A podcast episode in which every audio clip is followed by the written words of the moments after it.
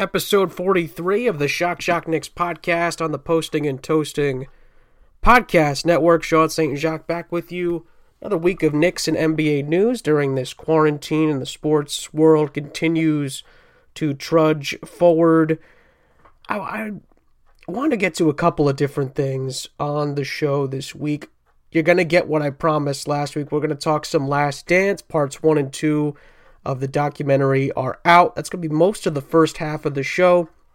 And then we'll talk into you know, some of the talk around Kevin Knox's development, which has been uh, brought up in an article in The Athletic that I want to touch on in the second half of the show as well. And then on top of that, we'll get into some of the NBA coaching situations that have been coming to light over the last couple of weeks.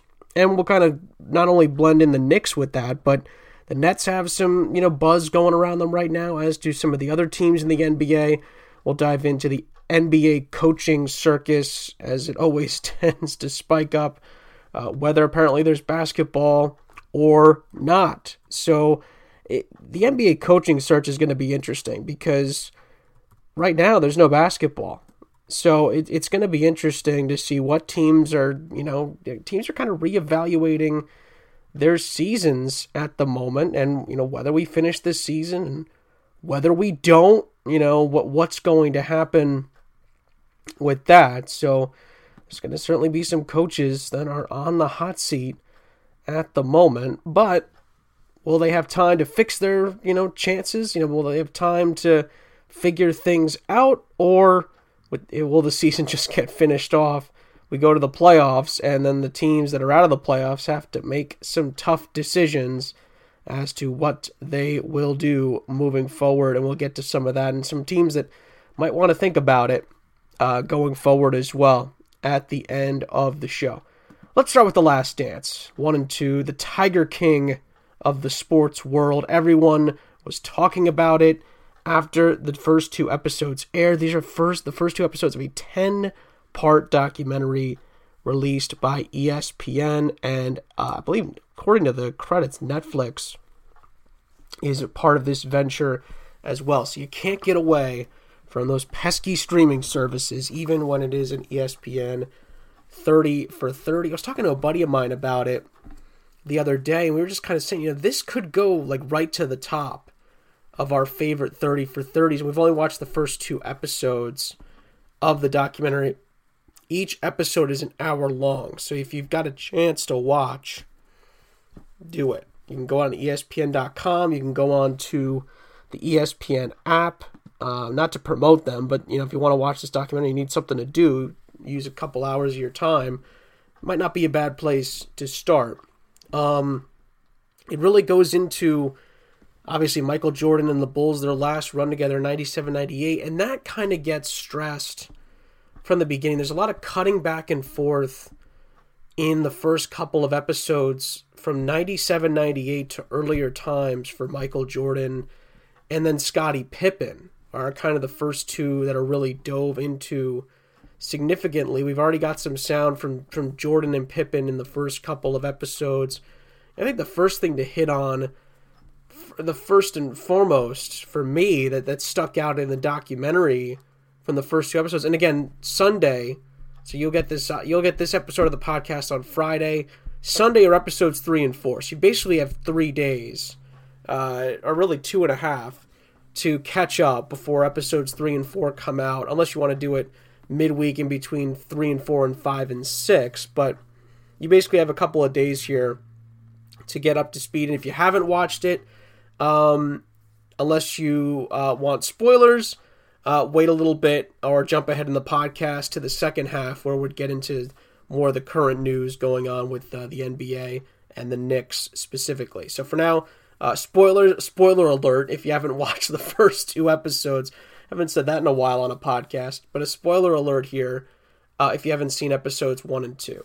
Um, episode one uh, is is is interesting. I think two is probably the the more interesting of the two that have been released so far, just because of the Scottie Pippen situation, which I want to get to in a second. I enjoyed one a lot just because, and a little bit it was it was touched on a little bit in two, but more with the Scottie Pippen perspective. you know, the early Jordan days before he was kind of a star, you know, it, it, they got a little deeper into, you know, him getting cut from his uh, high school team. They got into a little bit of the Dean Smith days with Jordan at North Carolina. Um, they got into his, you know, they had some interviews with his mom, which was really interesting. And then they even had some old sound from his dad uh, in the early parts of the documentary, which I kind of enjoyed. And you got the sense of what a young Michael Jordan was like. And I think that was a nice touch in the documentary. And they really did a good job bouncing back and forth between the 97 98 season and then, you know, the early days of Michael Jordan. And then we ended up seeing the early days of Scottie Pippen as well. And the footage they get. I mean, we, we this was expected. This was right. This was this was kind of one of the first things we were expecting to get. The footage, not only from the past, but from the 97 98 season, we get a really nice dose of it in the first couple of episodes. I, I really enjoyed the, the, the I mean, the behind the scenes footage. You know, even when they're overseas, you know, Michael Jordan telling you, you know, you know, you can't come into the locker. Room. No, you can't come into the locker room. Like that kind of joking around. You get a kind of a vibe around the locker room. And of course, Scottie Pippen wasn't with them uh, when they went on the trip overseas. Um, but I thought the footage was fantastic. There's going to be a lot more of that as the documentary goes on. I enjoyed the again the early take on Jordan as a person. The, the great story of Michael Jordan's uh, rookie year when he walks into the hotel room and his entire uh, all of his teammates are in there doing drugs and they're with girls and, and stuff like that. And Michael Jordan's reaction uh, in the in the documentaries is really good. I, I wish they would have dove a little bit deeper into that. I think that was probably the most interesting early NBA Jordan story they could have told, and they didn't really touch on it more than Michael Jordan saying that that he wasn't going to partake in that, and that you know they were trying to build a team, and he had never drank before, which I thought was interesting, and then um, his yeah his reaction. I wish they maybe they you know maybe they didn't want to interview some of those guys, but they didn't interview anybody who was actually in that hotel room that Jordan goes into when he was you know roaming that hotel on a road trip looking for his teammates. So I thought that was an interesting story uh, early on uh, before the Bulls got good.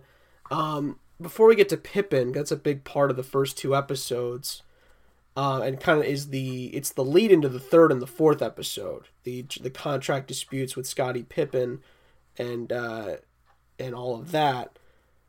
Jerry Reinsdorf and Jerry Krause, the owner and the GM respectively of the Bulls, very important in the first two episodes and obviously throughout the entire documentary. The the parts that that kind of stand out to me that were interesting were the ultimatum to Phil Jackson. You know, this is your last season. I don't care if you win 82 games. This is it.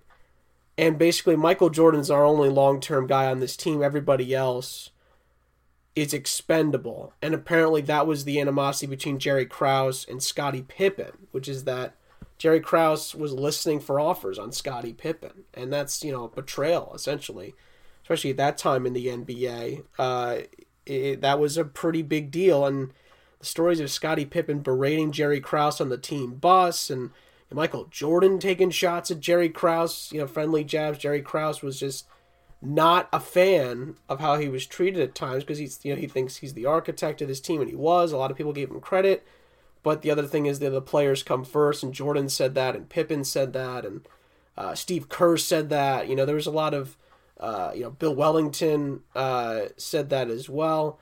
So like there there was a lot of different angles on the Jerry Krause situation.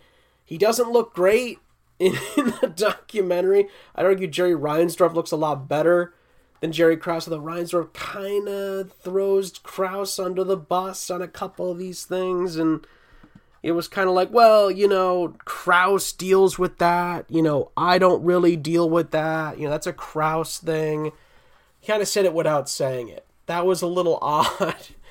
um, because Jerry Krause wanted to keep the team together for as long as possible. Uh, or sorry, uh, Reinsdorf wanted to keep the team for as long as possible. And Krause was ready for a rebuild. Was kind of the theme of the first two episodes. The the Scottie Pippen stuff is extremely interesting. I'd argue, I'd argue, the Scottie Pippen um, angle of the first two episodes is more interesting than the Michael Jordan angle. Now we haven't gotten into the really interesting stuff with Jordan yet, but Scottie Pippen kind of steals the show in the second episode, where not only do they dive into the contract dispute, they dive into his early days and then his relationship with Krause and with the Bulls organization, and basically what he was feeling right when they when they go out there in the United Center, and, and you get that great behind the scenes shot of Phil Jackson with the team, and, and Phil Jackson basically says, you know, I just told him, you know, go out there. This could be the last time we're together.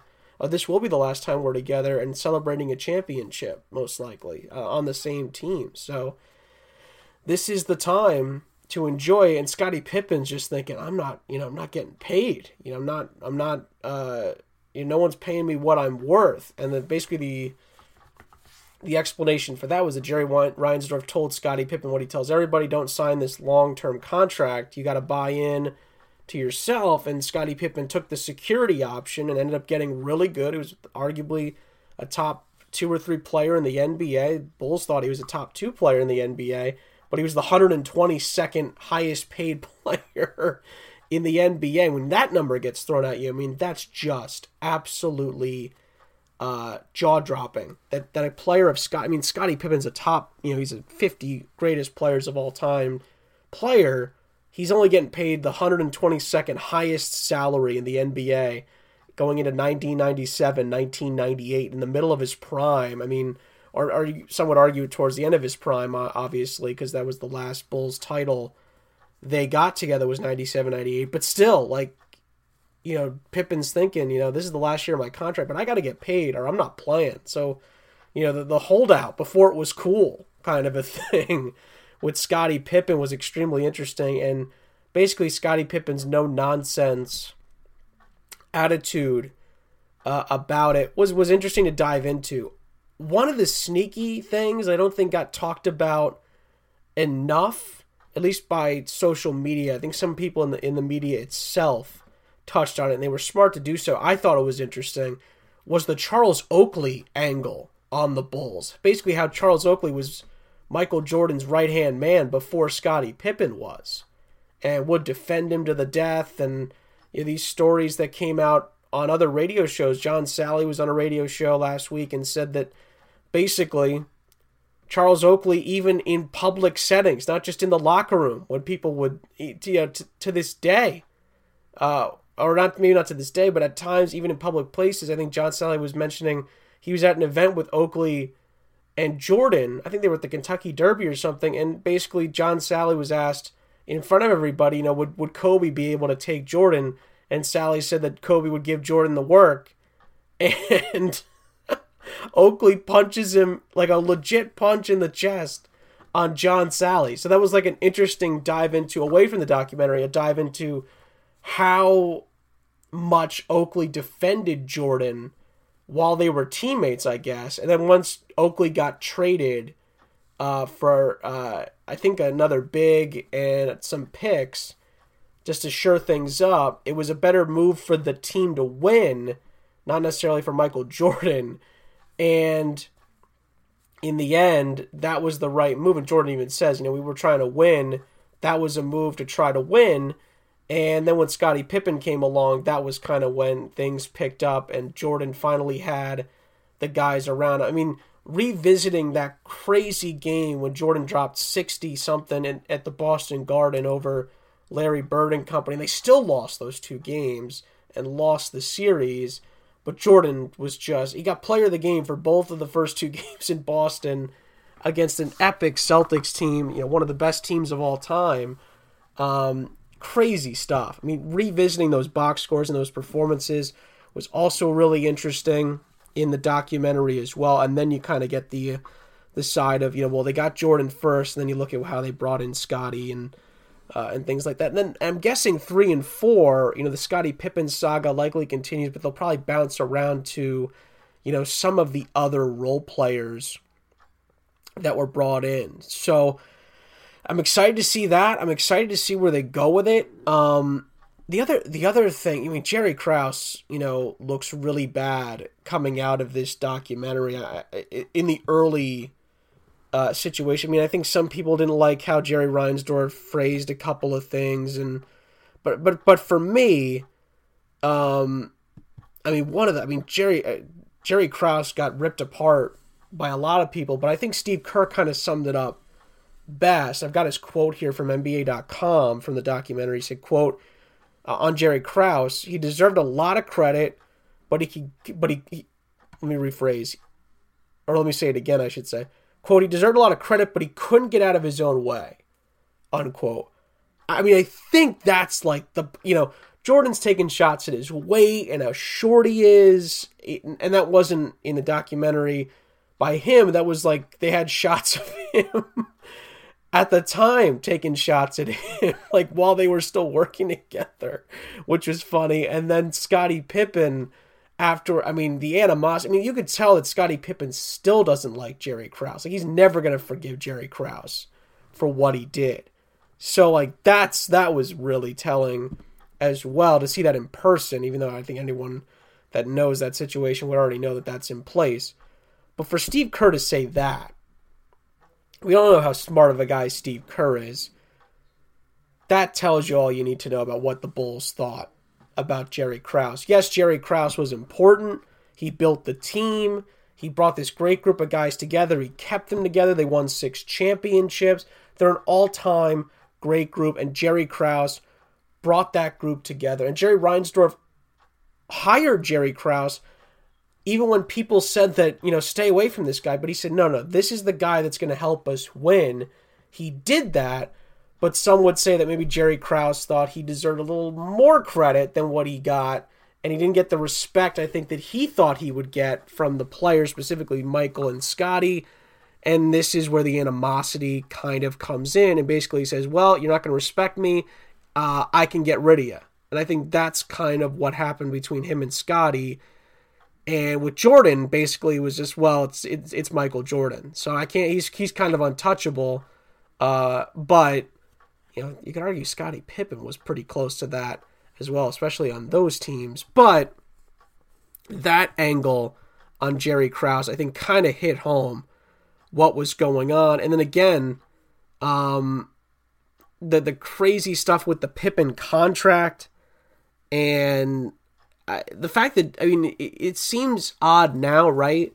That Pippen even signed the contract, but Pippen kind of said it, uh, gave a good explanation, which is that you know I didn't know how good I was going to be, first of all, but also you know I could got could have gotten hurt, and if I don't get, and if I'd gotten hurt, then I can't provide for my family. So some guys are not willing to take the risk, and I don't, I don't, I don't begrudge Scottie for making that decision. And just in hindsight, it's easy. You know, hindsight's twenty twenty. It's easy to look back and say, "Wow, that was a bad decision." But, um, and that's why the Bulls can claim, you know, hey, he made the decision, so we don't have to pay him. Um, but then Pippen can retaliate and do what he does. So the the other little storyline that I wanted to touch on in the first two episodes of the documentary um, first of all, the, the I took a shot at the Last Dance name last episode, hoping that we'd find out how they actually got to that name, and thank God uh, we found out because you know some were saying, well, they you know some were jokingly saying, well, you know they ripped you know Dwyane did Dwyane Wade rip them off or did they rip off Dwyane? You know, it, it was funny, but uh, with Dwyane Wade's last go around as a player in the NBA, did the documentary rip off Dwyane Wade? Um, it was never a real discussion. It was just funny that it was circulating. My hope was that, honestly, my hope is what it ended up being, which is that maybe this was something that they, you know, was a rallying cry for them. And that's what it was. Phil Jackson basically, you know, they had a theme every year, and the theme for 97 98 was The Last Dance, and they had even pamphlets that said that. So I, I was, that made me like, okay, this makes sense. You know, this is a documentary that's too good to not to have a title that doesn't make any sense or it's too cheesy. That's why they called it The Last Dance. So, you know, Phil Jackson comes through again when he's not a Knick and or not a Knick's front office guy. So I, thought that was, you know, at least that made sense. That that gave me a little bit of like, all right, you know, now I can fully buy into that being the name of this documentary. Um, The other little storyline that was really interesting was Michael Jordan's injury early in his career as well. And basically, the conversation that had to be had between Jordan, Jerry Reinsdorf, and the doctors about basically Jordan's long term health really early on in his career. And, you know, the Bulls are making an early playoff push. This is before the whole team is really together. Jordan's been on a minutes restriction after this, by the way. So that was, you know, very uh and by the way this is before the, the the crazy games against the celtics where jordan kept putting up 50 and 60 points a game they have this discussion after he gets hurt and jordan's thinking 90% it was basically the terms was were that you know it's 90% uh jordan will be fine and 10% he gets hurt again and his career's over so like that was what he was going up against. And Jordan's like, well, you know, everyone's looking at this half empty. I'm looking at this half full. And Jerry Reinsdorf's like, well, what if, you know, I gave you ten pills for a headache, eight cure the headache, and two or you know nine cure the headache and one kills you. What are you gonna take? And Jordan depends on how bleeping bad the headache is. So that just hit that little insight up front in your face about Michael Jordan's determination is I think a nice little cue for what we're going to see later on in the documentary. It gives you a nice base for those that are, for those really for those that not only watching it for the first time, but also those who are familiar with Michael Jordan and are getting a refresher course here, like me. You remember how tough, how mentally strong, and how determined he was, and that's a great early indicator. I'm playing no matter what, and they had the minutes restriction on him for a lot of the end of that season. Paxson makes the shot uh, to beat the Pacers, I think it was, to basically get the Bulls into the playoffs as the eight seed. They played the Celtics, and then they had, they had those. Jordan was then off the minutes restriction in the playoffs, and it was just a crazy uh, couple of games, despite the Celtics winning that series. Um, you get an early dose of you know how good Michael Jordan was. Even uh, you know we're talking you know mid '80s before they really got good towards the late '80s, and then of course the the early to mid 90s going in towards uh, the season that the documentary will end up really diving into uh, at the end and really throughout the documentary, but mostly at the end when we see the end of the 97 98 season. So I'll tell you what, it's off to a great start. You know, I when I think of 30 for 30s, and I mentioned this earlier, buddy mine were talking about this. You know, I think of the U, I think of Catching Hell, I think of the Gretzky documentary, I think of the the the the Mr. Big Shot, uh, the the Islanders documentary, you know, Pony Express. You know, I, I, I think of all of these, um, and and plenty more that I can't uh, that I that I can't think of, uh, that I can't think of off the top of my head. Just a ton of phenomenal ESPN thirty for thirties that they've done, and this is probably going to be the best one to date that they've done. It's off to a great start, and I'm excited to see what they're going to do next. Three and four are Sunday. And I guess we're kind of looking towards Scottie Pippen's contract situation, some of the other role players being brought in, uh, Grant, Kerr, uh, Wennington, you know, those kind of guys being brought. Uh, I think Luke Longley was probably already with the team. I have to check on that one. Toni Kukoc, the Toni Kukoc uh, relationship with the team is going to be interesting to revisit as well. I'm sure they'll dive into his time with the team, not only uh, during 97 98, but before that when it was a little rocky uh, at times as well. They got to touch on Jordan's retirement, I'm sure, at some point. Also, I mean, they're going to, I can't imagine, they're going to dive into everything. So I'm excited to see what's next. This is a, it was a nice appetizer delicious appetizer of what we're going to get, not only in three and four, but again, there's we've got eight more of these to go. So there's going to be a nice solid six after Sunday that are really going to be very interesting going forward as we continue to take in this documentary. Let me take a break here. When I come back, Kevin Knox and the NBA coaching search, teams that are already looking for coaches and other teams that probably should be during the COVID 19 pandemic and sports quarantine throughout the world. Quick break, back in a second. Shock Shock Knicks podcast, posting and toasting podcast network. I'm going to dive into Kevin Knox first. Uh, Mike Vorkunov from the uh, from the Athletic. I think we talked about his article on R.J. Barrett. Man, maybe three or four episodes ago. Gee, I can't believe I've done that many uh, since we've been in the quarantine, you know, self isolation uh, in the United States. It's been a really interesting couple of weeks. Uh, but basically, it's been a series where they've gone through the development of the young players with the Knicks. There's a lot of interesting stuff here. I mean, this has been a tough year for Kevin Knox. I mean, I, I think that he's been, I mean, obviously, he's been used very little compared to his previous two seasons. I believe the article mentioned he's played 10.9 fewer minutes per game this season. I mean, that's a big dip. Obviously, a lot fewer shots, a lot fewer touches. He mentions fewer reps stepping, actually, fewer reps running the pick and roll. Keep that in mind. he's not even, you know, these are all opportunities missed for Kevin Knox and they run through all the stats. Uh, they get them from Synergy Sports, transition, spot ups, handoffs, ISOs, post up, off screen. All the numbers are basically cut in half, if not worse, from last year, the 18 19 season, which is where Kevin Knox had his best year out of the three in the NBA. So, or, or I'm sorry, the I'm, I'm thinking they're, they're comparing the last three seasons. His first season in the NBA, they're comparing it to, and then they're comparing it to his time at Kentucky, where he, you know, played 38 games. Obviously, when you look at the numbers from last season, he had a lot more opportunities. But then you even look at his numbers from Kentucky, and they're cut in half from there. So it, it just shows you what happens when you dip 11 minutes per game. And you look at his. I think it. I think the reason the stats are brought up this way, and, and again, I didn't mean to, to confuse you there, but when you look at his time at Kentucky, and I think this is why it's included in the article, you just see how confident of a player Kevin Knox was, and kind of what he's become in a season and three fourths with the Knicks. And it's just, I, I mean, it's going in the wrong direction.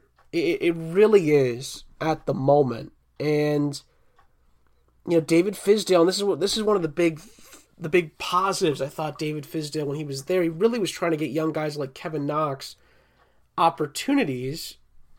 And then as soon as David Fizdale went, you know, well to be and to be fair, Kevin Knox was you know up and down under Fizdale. I, I thought that he had, but at least he had the opportunities. I guess is what I'm trying to say. And when he had those chances, there were times he made the most of it, and there were other t- you know there were times he makes the most of it in the, the next game or the next couple of games, he goes silent, he goes quiet. So it was difficult to kind of see um, the growth at times with Kevin Knox. Although I, you know, there were times where, you know, he would really be strong in the pick and roll. He'd be strong in isolation. He'd be knocking down shots. He'd be a great option out on the floor, and that was what the Knicks wanted when they got him. But then there's other times where he, he's he's tough to watch. Um, the interesting part of the article is really what I wanted to touch on and share with you guys. If you haven't read it, was the scouts takes different NBA scouts and other personnel um, basically dove in on where Knox is at the moment. One scout said, "quote A lot of unknown. He hasn't played a lot, but could really thrive in a situation that values development." Yeah, that hit home for me. I mean, that really hit home for me, and it just kind of brings you back to where the Knicks are at the moment, both positively and extremely negatively. So, I mean, that was that was really difficult to read because just like you know, are the Knicks really committed to the young guys? You know, is RJ Barrett really the only one they're going to bring along? Are they going to forget about you know some of these other young guys and they're just going to get lost in the shuffle yet again? And this potential Knicks core. I mean, again, Kevin Knox is 20 years old you know, again, and this is only his second year in the NBA, you know, Kevin Knox could get forgotten about very, very quickly. Um, they mentioned a couple uh, of games where, you know, Knox played well. They mentioned some of the games where Knox didn't play so well. I think, you know, it's pretty easy to kind of look that up. As far as numbers, the biggest one that jumped out at me was the was the 2018 drafts rookie to sophomore change. Uh, basically, the minutes per game, the touches per game, and the usage per game. You look at almost every other top prospect from that from that draft, Kevin Knox's draft a couple of seasons ago. And you know, listen, it's up and down as far as the minutes per game, right? Some guys are playing more, some guys are playing less. Mitchell Robinson's playing more from his rookie to sophomore year, right? His touches per game are up. His usage is up. But, you know, Mikal Bridges, kid out of Villanova, minutes are slightly down, touches are down, usage is slightly up. You know, Mo Bamba, it's all down. Slightly down in minutes, slightly down in touches, down in usage. Kevin Knox, by far, out of the top prospects from that draft. I mean, again, with Mikal Bridges and with Mo Bamba, those are the guys that went down significantly, or, or not significantly, but those are the only other two guys that went down in minutes per game besides Kevin Knox on the list. Kevin Knox went down significantly more than everybody else, 10.9 minutes per game. His touches, again, for Mo Bamba, minutes per game down 1.8. Mikal Bridges down 2.2. Touches down 6.1 for Mo Bamba, down 0.5 for Bridges. For Knox, it's down 19.2 touches per game from, uh, you know, 22 and a half in 2020. Huge difference. And the usage rate is down five points. You know, this is the kind of stuff we're talking about. Whereas, you know, listen, some of the other guys, the, the changes are minimal, but I mean, significantly different in the in the wrong direction for Kevin Knox, which is just extremely concerning. Again, we're talking about you know Jaren Jackson and Wendell Carter and Collin Sexton, Shai Gilgeous-Alexander, Miles Bridges, uh, Troy Brown, you know, Kevin Huerter, some of the other top prospects uh, from the draft, even Mitchell Robinson, his own teammate. So those are the, that's those are the numbers for me that really were just like, oh boy. I mean, this is not going the way Knicks fans thought it would go, the front office thought it would go, and Kevin Knox thought it would go at this point in his sophomore season in the NBA. The you know sophomore slump, but not because he's bad. It's just he's not playing enough. He's not getting the opportunities, and that's why he's a big unknown. And we'll get to some more of the scouts' thoughts on that in a second because they're pretty interesting, I must say. Um, the stuff that went well that's listed, I, I, encourage you to read a little bit more. The shot blocking is slightly up from Knox this season. And, and, this is and the rest is you know slight improvements in, in certain other areas cleaning the glass rebounding um, you're trying to take advantage of his opportunities a little bit more, being a little bit more efficient. Um, things that need work, according to Mike Vorkunov, you know, um, more things as far as the three point shooting, free throw shooting has been a problem for him as well. Catch and shoot threes are down as well. And really the big one, and this was this was really where I think the Knicks have to take a have to really put their hands up and take the blame here Knox's intensity is way in, it's really inconsistent. It really is. You don't know what you're getting from this kid. And that was not the case coming out of Kentucky. I mean, he was he was not a high intensity guy early on in his freshman year, but when his when the year was done, Kevin Knox was a beast at the end of that freshman year at Kentucky, and we saw that in his rookie year as well. It carried over into his rookie season, but in his sophomore year, I mean, you can tell his confidence is it, it leaves him and then comes back and then leaves him again. It, you just don't know what you're going to get. So very difficult to get a good read on Kevin Knox right now with the way the Knicks are handling his situation. That's kind of where I've been on him for most of the season. You know, we've been kind of going week by week with Knox, and one week it's great.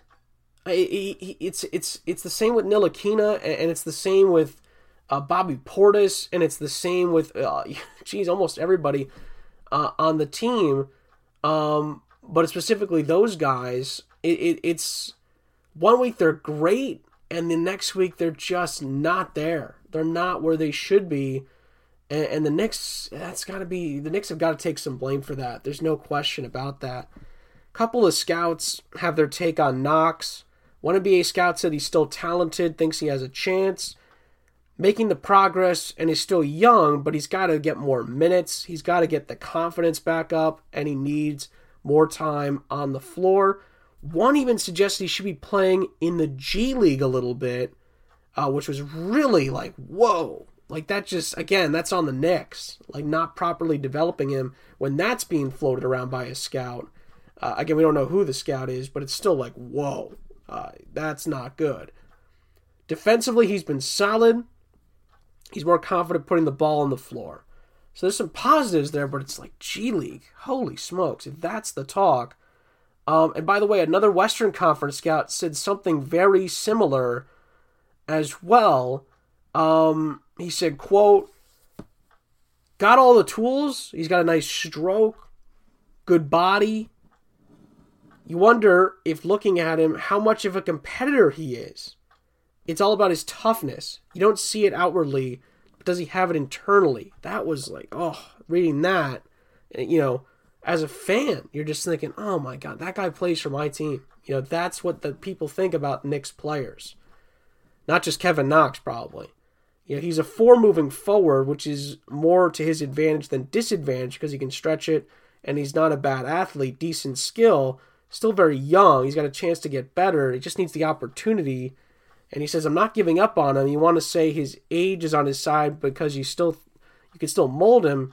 He's not elite at anything yet. That's that's obvious. But if New York were looking to move him, this is according to Western Conference Scout. Think there'll be teams out there interested because of his tools and his base. He needs to find that one thing that makes him stand out. Could have used some games in the G League again. That's brought up. You need to see Knox play to see if he can play or not. I, I, I that was honestly for me you know that was like a truth the truth hurts kind of a thing and i don't know if the Knicks you know will will have an epiphany over that or what they'll take or what they rather really what they think of Knox they don't they won't care what Mike Vorkunov writes hopefully not because they should be they should have guys there that that are staying on the right path of what they think they should be doing and if if they're not there's a there's another problem there but the big takeaway I have from this is simply this is the Knicks. I mean, this is the Knicks in a nutshell, is what Kevin Knox is right now. Yeah, sometimes they can be good, they show promise, and then a ton of other times they're just not good enough. You question their heart, you question their toughness, you question their intensity. Maybe they could go somebody somewhere else and get better. It's Kevin Knox, it's the Knicks. It's just what the Knicks are. It's tough to read as a Knicks fan. It's a tough read, but Mike Vorkunov, in a great way, is is highlighting the internal problem with the Knicks development, which is that they get players to a certain point, and then once they need to make that next step, they don't make it with the Knicks. They make it with somebody else, and that is a massive problem that's not going to go away overnight. Quick thoughts on the coaching rumors going around in the NBA before I get out of here. Um, this is from a couple of this, this is from about a week ago. Uh, Nick's latest. There's not a whole lot new on this. Uh, Mike Miller, obviously 44 games uh, as the Knicks interim head coach. Some believe that he, he might still be in the mix um, for the full time coaching job, the real head coaching job, or the you know the long term coaching job. Ian Begley, you know, of SNY has been talking about this for the last couple of weeks. You know, this is a big decision for Leon Rose as new Knicks president. Um, he's about a month in charge now as the Knicks. Um, actually, he's a little over a month now, a little over a month in charge uh, now as the Knicks president. This is a big decision for him to have to make. Um, Tom Thibodeau has been thrown around and he's on a list for the Knicks. Um, according to Ian Begley, quote, for what it's worth, several coaches and people with vetted interest in Leon Rose's first coaching hire believe it will ultimately ultimately be Thibodeau uh, if he doesn't retain Mike Miller. So he's thinking about Mike Miller.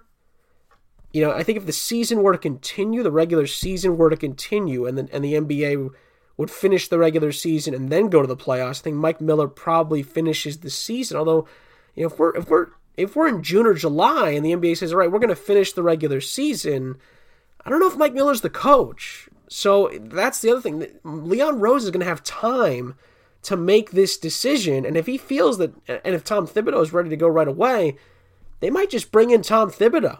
I mean, that's that's the other thing to consider. With the, the more the NBA is off, the more likely Mike Miller's not the coach moving forward. Because I, I, I really think that he want Mike Miller is probably going to want those last whatever it is 16 15 16 games to finish out the season and and basically just tell Leon give it to Leon Rose and say hey I can do this but we'll see.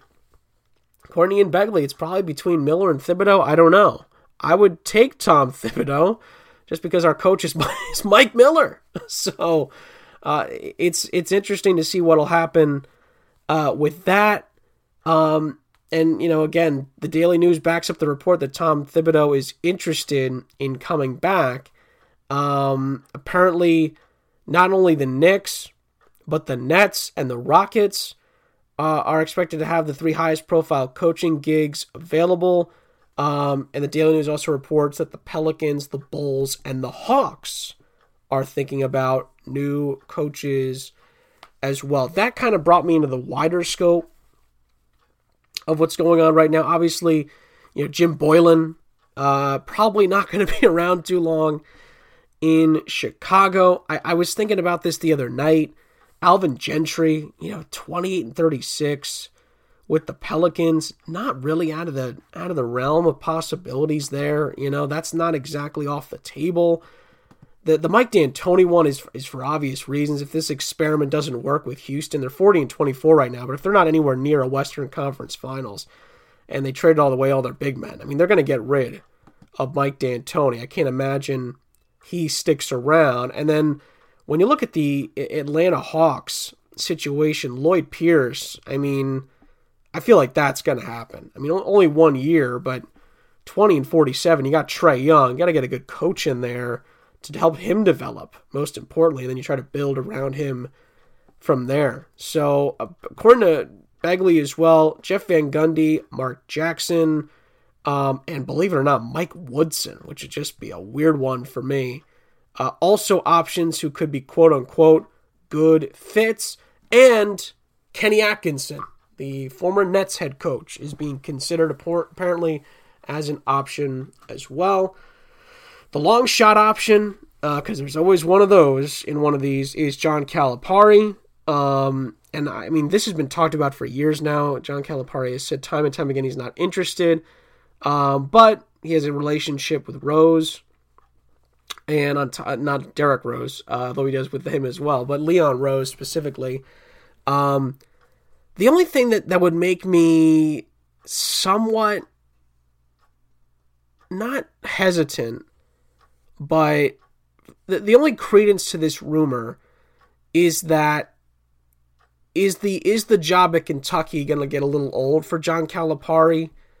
You know, John Calipari has been doing the one and done thing for a while. He's not kind of gotten one upped in the one and done deal. Like Mike Krzyzewski at Duke has kind of taken over in the one and done realm, and now more, you know, coaches are doing it. It's not really cool anymore to be one and done.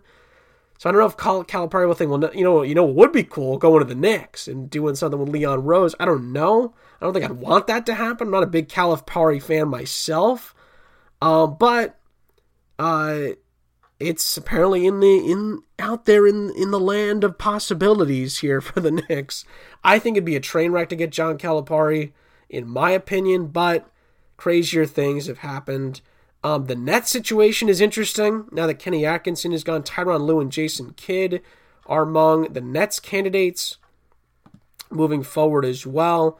Um, and again, you know, with what's going on with the Knicks and the Nets, I mean, a lot of options are up in the air. Kenny Atkinson's an interesting one for the Knicks. If you want player development, he's a guy that's done that job. But I, again, long term, maybe Tom Thibodeau they think is a better option there as well. Um, you know, there's a couple of other guys, a couple other jobs out there. The Grizzlies job with Taylor Jenkins, they're right around 500 right now. Ryan Saunders having a terrible year with the Timberwolves as well. Um, and and maybe I mean Steve Clifford. I mean Brett Brown with the Sixers, another job that could easily come available. Monty Williams with the Suns could be another one that comes available. Uh, so there's a lot out. I mean Scott Brooks with the Wizards. I mean Terry Stotts with the Trailblazers. You never know. I mean, is the is it getting old? And they're 29 and 37 right now. Portland you know, Terry Stotts has been there for a little while now. You know, at some point with that group that they've got there, do they think about making a change? I, I don't know. It, it's a difficult decision at the minute. You know, it really is. So, for the time being, those are kind of the ones I've been looking out for over the last couple of weeks. Um, I can't imagine many other huge ones after that. I mean, maybe Dwane Casey with the Pistons, although they gave him a pretty nice contract at the beginning of that one. I mean, JB Bickerstaff with Cleveland, you know, is he the long term option there? Probably not. So, you know, Jacque Vaughn, obviously, with the Nets, he's not going to be sticking around. They're going to look somewhere else. Same with Jim Boylan with the Bulls, like I mentioned earlier. And, and other than that, I mean, we're talking about Brad Stevens. We're talking about you know, Michael Malone. We're talking about Rick Carlisle. We're talking about Doc Rivers, Frank Vogel, Mike Budenholzer. So, eh, other than that, you know, these guys are sticking around. So, but like it is in the NBA every year, uh, there's going to be some guys out there. So, it'll be interesting to see what happens with those. But, you know, you look at Gregg Popovich, Nick Nurse, Quin Snyder, you know, those guys will be fine. You know, Luke Walton, by the way, another one with the with the with the Sacramento Kings they're 28 and 36. Maybe give them another year or two, but at some point, you know, that might be another one that's a little up in the air as well. Erik Spoelstra is definitely, I mean, he's a, I, I can't imagine, Erik Spoelstra is probably going to become Gregg Popovich in Miami. I can't imagine, uh, I mean, what, you know, they're 41 and 24. They keep figuring it out with Pat Riley. I think as long as Pat Riley is there, they're going to keep Erik Spoelstra. I can't imagine they were to, they would have part ways with him. And Steve Kerr, uh, with the Warriors is going to get another year or two because of the way that this year turned out. Everyone's been hurt and or traded, so they're gonna, you know, or or sign with the Nets. So they're gonna give him more time in Golden State as well. Oh, speaking of time, I'm out of it. Terrible way to end there. Terrible pun, but uh, I'm out of time for this week. That's the end of the podcast. You know what? Uh, you know, as as bad as that was, you know what's great? You guys, you guys that keep listening week in and week out. You guys have been phenomenal listening to not only my podcast but the entire podcast network. Thank you so much, as always, for tuning in. Hope you are safe. Hope you are healthy and as happy as you can be during this difficult time. We'll see you next week. We'll talk more Last Dance and more top news from around the Knicks and the NBA. Until then. Enjoy the week. See you next week on the Posting and Toasting Podcast Network. This is the Shock Jock Knicks Podcast.